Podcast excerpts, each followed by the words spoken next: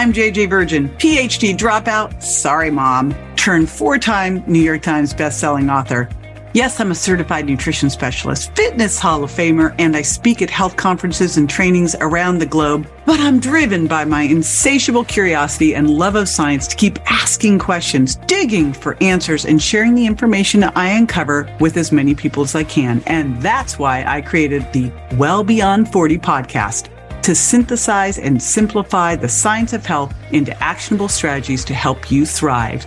In each episode, we'll talk about what's working in the world of wellness, from personalized nutrition and healing your metabolism to healthy aging and prescriptive fitness. Join me on the journey to better health so you can love how you look and feel right now and have the energy to play full out at 100.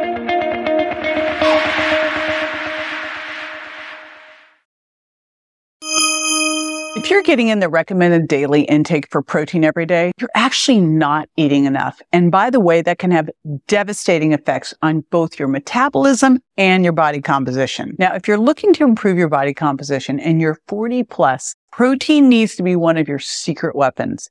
And I'm guessing that unless you've been actively tracking it, you're like most women and you're getting somewhere between 40 to 65 grams a day. Now, you may think you're doing fine because you're hitting the RDA, but the reality is the RDA is really the bare minimum to avoid abject deficiencies. It's not the optimal amount that you need to build muscle and burn fat as you age. And we know now that you need more protein as you age due to a phenomenon called anabolic resistance, where it's actually harder for you to build muscle with protein and resistance training. Now I'm going to break down how much you need and show you what you need to do so that you get what you need in every single day. But first, let's talk about why protein is so important for muscle building and fat loss. We've got three macronutrients, right? Protein, fat, and carbs. And protein is the only macronutrient that you really have to eat every single day because unlike carbs and fat, we don't have a great place to store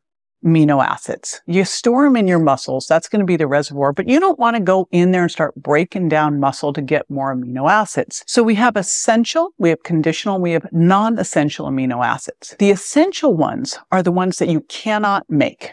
And these are the ones that you've got to get in, right? Can't make them from the other amino acids. Now, protein's critical because it's used for building or repair. It's not ideally a fuel source, but here's the cool thing if you overeat on protein, you can convert it to glucose and use it as needed. So if you overeat on it, it's going to take a little bit more work to get it to use for fuel, which is good, right? That's more thermic. So you're covered. All right. So let's talk about the benefits of protein because there's so many of them. First of all, satiety. And, and, this is a big deal. I mean, if you're hungry, all bets are off, right? So protein is by far the most satiating of the macronutrients. Second is blood sugar. When you're mm-hmm. eating protein, especially I like to say eat protein first, it helps you have better blood sugar control. Turns out too, when you eat protein first, research shows that you make better food choices overall. And protein is the most thermic of all of the macronutrients. We have protein, we have fat, we have carbs. Protein takes about 20 to 30% of its calories to be assimilated to be used by the body. Contrast that with carbohydrates, probably 10% and fat, really nothing. Fat's very easily used. Now here's the mission critical thing.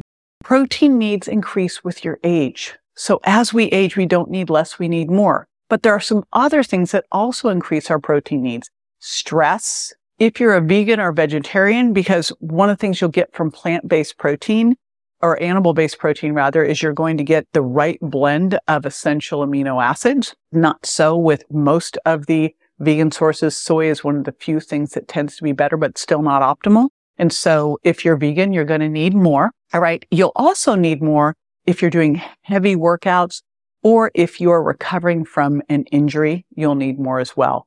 And I said protein you needed more as you aged. Here's why.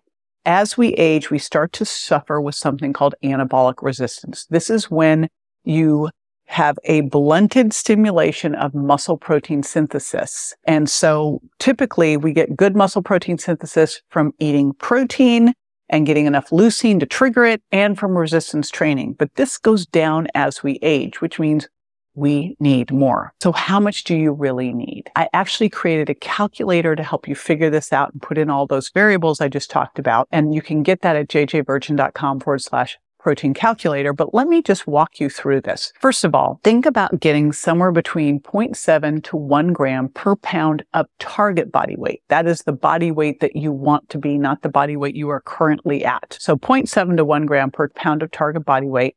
You will need more as we age. If you're a vegan, if you're actively trying to build muscle, if you're under a lot of stress, if you're injured, go to the higher level of the range. I am more concerned about you not getting enough than I'm concerned about you getting a little too much. Because if you get too much, your body will break it down and use it as fuel, right? It's not just going to hang out there. Your body will still use it. I know there's all this stuff about we can only assimilate so much. We can only assimilate so much and use it to store it as amino acids in our muscles, but we'll still use it for something. We can turn it into glucose and store it as glycogen. There's other ways to use it. So again, I'd rather you err a little bit on the high side than not get enough. So not only are you looking at getting that 0.7 to 1 gram per pound of target body weight, you want to divide that between your meals. So I kind of say my floor for protein for adults is 100 grams. That's the floor. And then for each meal, the minimum is about 30 grams and more if it's a vegan meal. I'd take you up to more like 40 grams because I want you to get enough of the amino acid leucine, 2.5 to 3 grams, because that leucine acts as a trigger for something called mTOR to get your body to go into muscle protein synthesis. So Think about 30 grams as your bare minimum at a meal. And you don't want to drip protein. You don't want to eat protein all throughout the day, like breakfast, a snack, lunch, a snack. No, you want to eat three meals a day.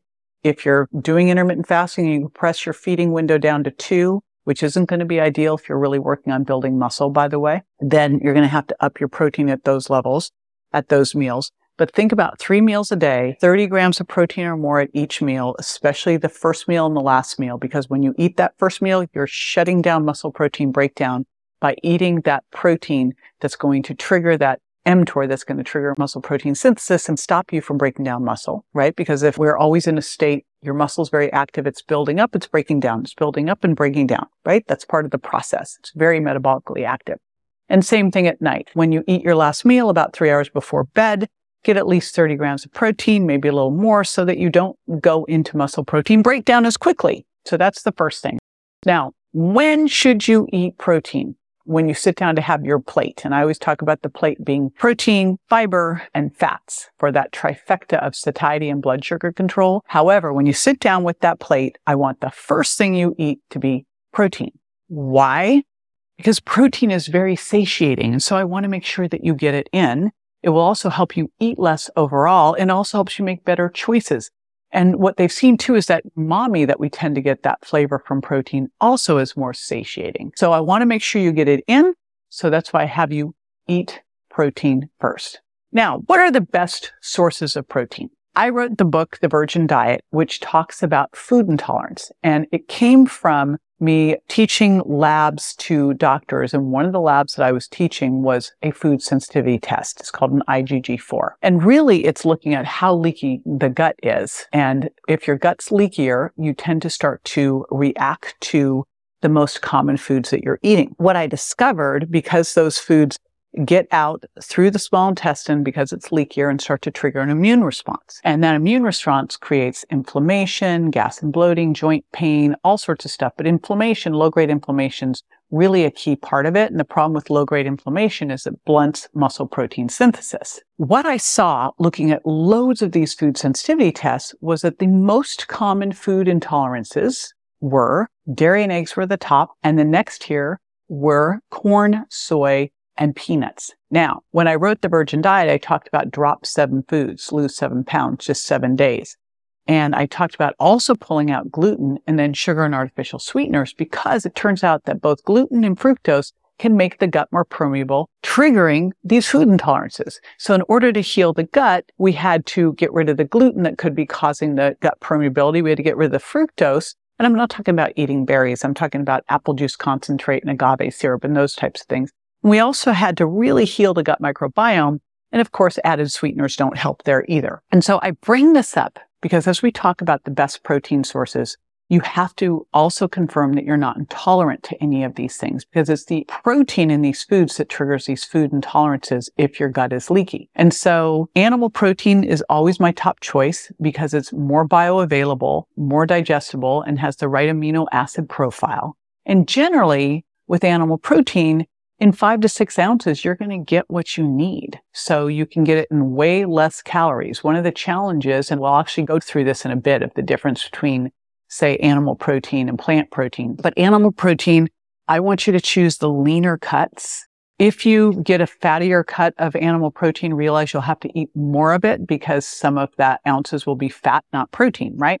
So again, I'll look at things like grass fed and finished beef, wild fish, grass fed and finished lamb, pastured chicken, bison are great sources of clean, lean protein. And what I do is I use a food scale and I weigh in and I put it into an app. I would recommend Cronometer so that you can actually know exactly how much you're getting and make sure you're hitting that 30 grams or more, or ideally the exact amount you need for your body. Other one that I love is I start the day with a loaded protein smoothie using my all-in-one bone broth protein powder. So I like using protein powder. I like using collagen. Now, collagen's not a complete protein, so you wouldn't want to just do this on its own, but it's a great thing to add in. And a great way to make a loaded protein shake is to also use, I love Good Karma flax milk unsweetened because it's got extra protein in it from pea protein. So it's giving me even more. Now, two other choices that can be great, but can also be problematic if you have a food intolerance and you either need to do the virgin diet or run a food sensitivity IgG4 test to confirm are dairy and eggs. Dairy, especially Greek style yogurt and whey protein can be amazing sources of protein because they're so rich in leucine challenges, so many people tend to react to dairy. And I will tell you, I just did a little trial because if you're not eating a food regularly, it often won't show up on your food sensitivity test. You have to be eating it for you to have that immune response. And so I went and ate dairy for a month to go do another food sensitivity test to see how I felt. And I kind of could tell as I was eating it that it wasn't probably working well for me. But sure enough, when I did the IgG test, I was like, darn it, because I really wanted to be able to do the Greek style yogurt in the whey. So see if that works for you. If it does, it can be a great addition. I'd rotate it. I wouldn't eat it every single day. The other option are eggs and egg whites. Now, eggs, the yolk, which is a great rich source of phosphatidylcholine, are also fat. So if you want to get enough protein, you'll generally need to do a combo of eggs and egg whites to get up to the level that you want to do. If you're a vegan or a vegetarian, like a vegetarian, you can see if you're reacting to dairy and eggs, you're in trouble because you're basically going to have to be a vegan. And with vegans, your best choice for a complete protein, pea protein in a shake can be a great source, soy protein, but the challenge is for a lot of people, it's one they react to they have a food intolerance to, or it can impact their thyroid. So those will be things you have to consider. If you are a vegan or vegetarian or you want to get more plant-based proteins, one of the things I'm going to highly recommend is creatine because you're not going to get what you need because it's an animal muscle. And you also have to look at your carbs and fats.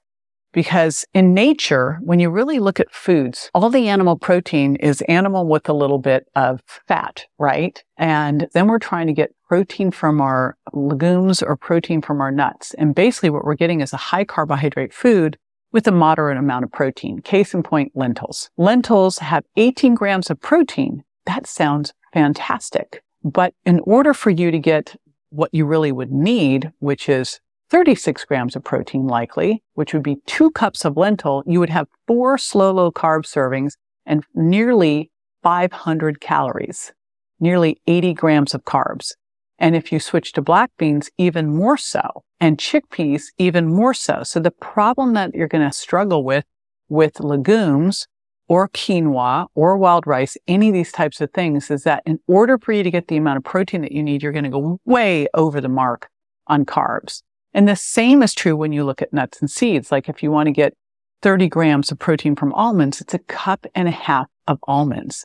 And it's going to be seven, uh, actually over 700 calories, like 750 calories. I mean, who can afford to do that? Almost 800 calories. Chia seeds, if you do an ounce of chia seeds, you don't even get five grams of protein. You're already at 138 calories of fat. So that's the big challenge I see is if you are vegan or vegetarian, you're likely going to need to really focus on supplementing with some protein powders in order to get what you need and adding in some branch chain amino acids. Because remember, the plants tend to be low in leucine, imbalanced in amino acids. So you're going to have to supplement what you're doing. Either which way though, whether you're plant based or not, I want you to make sure that you're tracking because you got to make sure that you're getting what you need. It's even more difficult with plants. But in general, we want to make sure that you're getting what you need each day, which is why in looking at how to shift your body composition, you want to really make sure that you just focus on one thing at a time. All right. So how do you make sure that you're actually getting what you need? I am a huge proponent of this and I didn't used to be, but now I have seen the light and I've seen the power of this and it is now a non-negotiable because it will make that big of a difference. You've got to do two things. Number one, when I say tracking, I definitely want you tracking your body composition, but right now I'm going to talk about tracking your food intake. And here's why. We typically underestimate our food intake by like 40%. I mean, that is crazy. And we want to make sure, first off, when I have people start to track, all I really want to see to begin with is how much protein they're getting in, right? And what's their overall macronutrient breakdown look like in their total calories? So for me, that's where I start. And all I'm doing first is getting curious. I just want you to track your protein each day and go, am I getting what I need? And then the next thing that you need to do is go, okay, now I'm going to do it based on the protein calculator. What do I really need? Make sure I'm getting that in each meal. And what you'll probably see is as you up your protein, you actually improve your overall macronutrient ratios.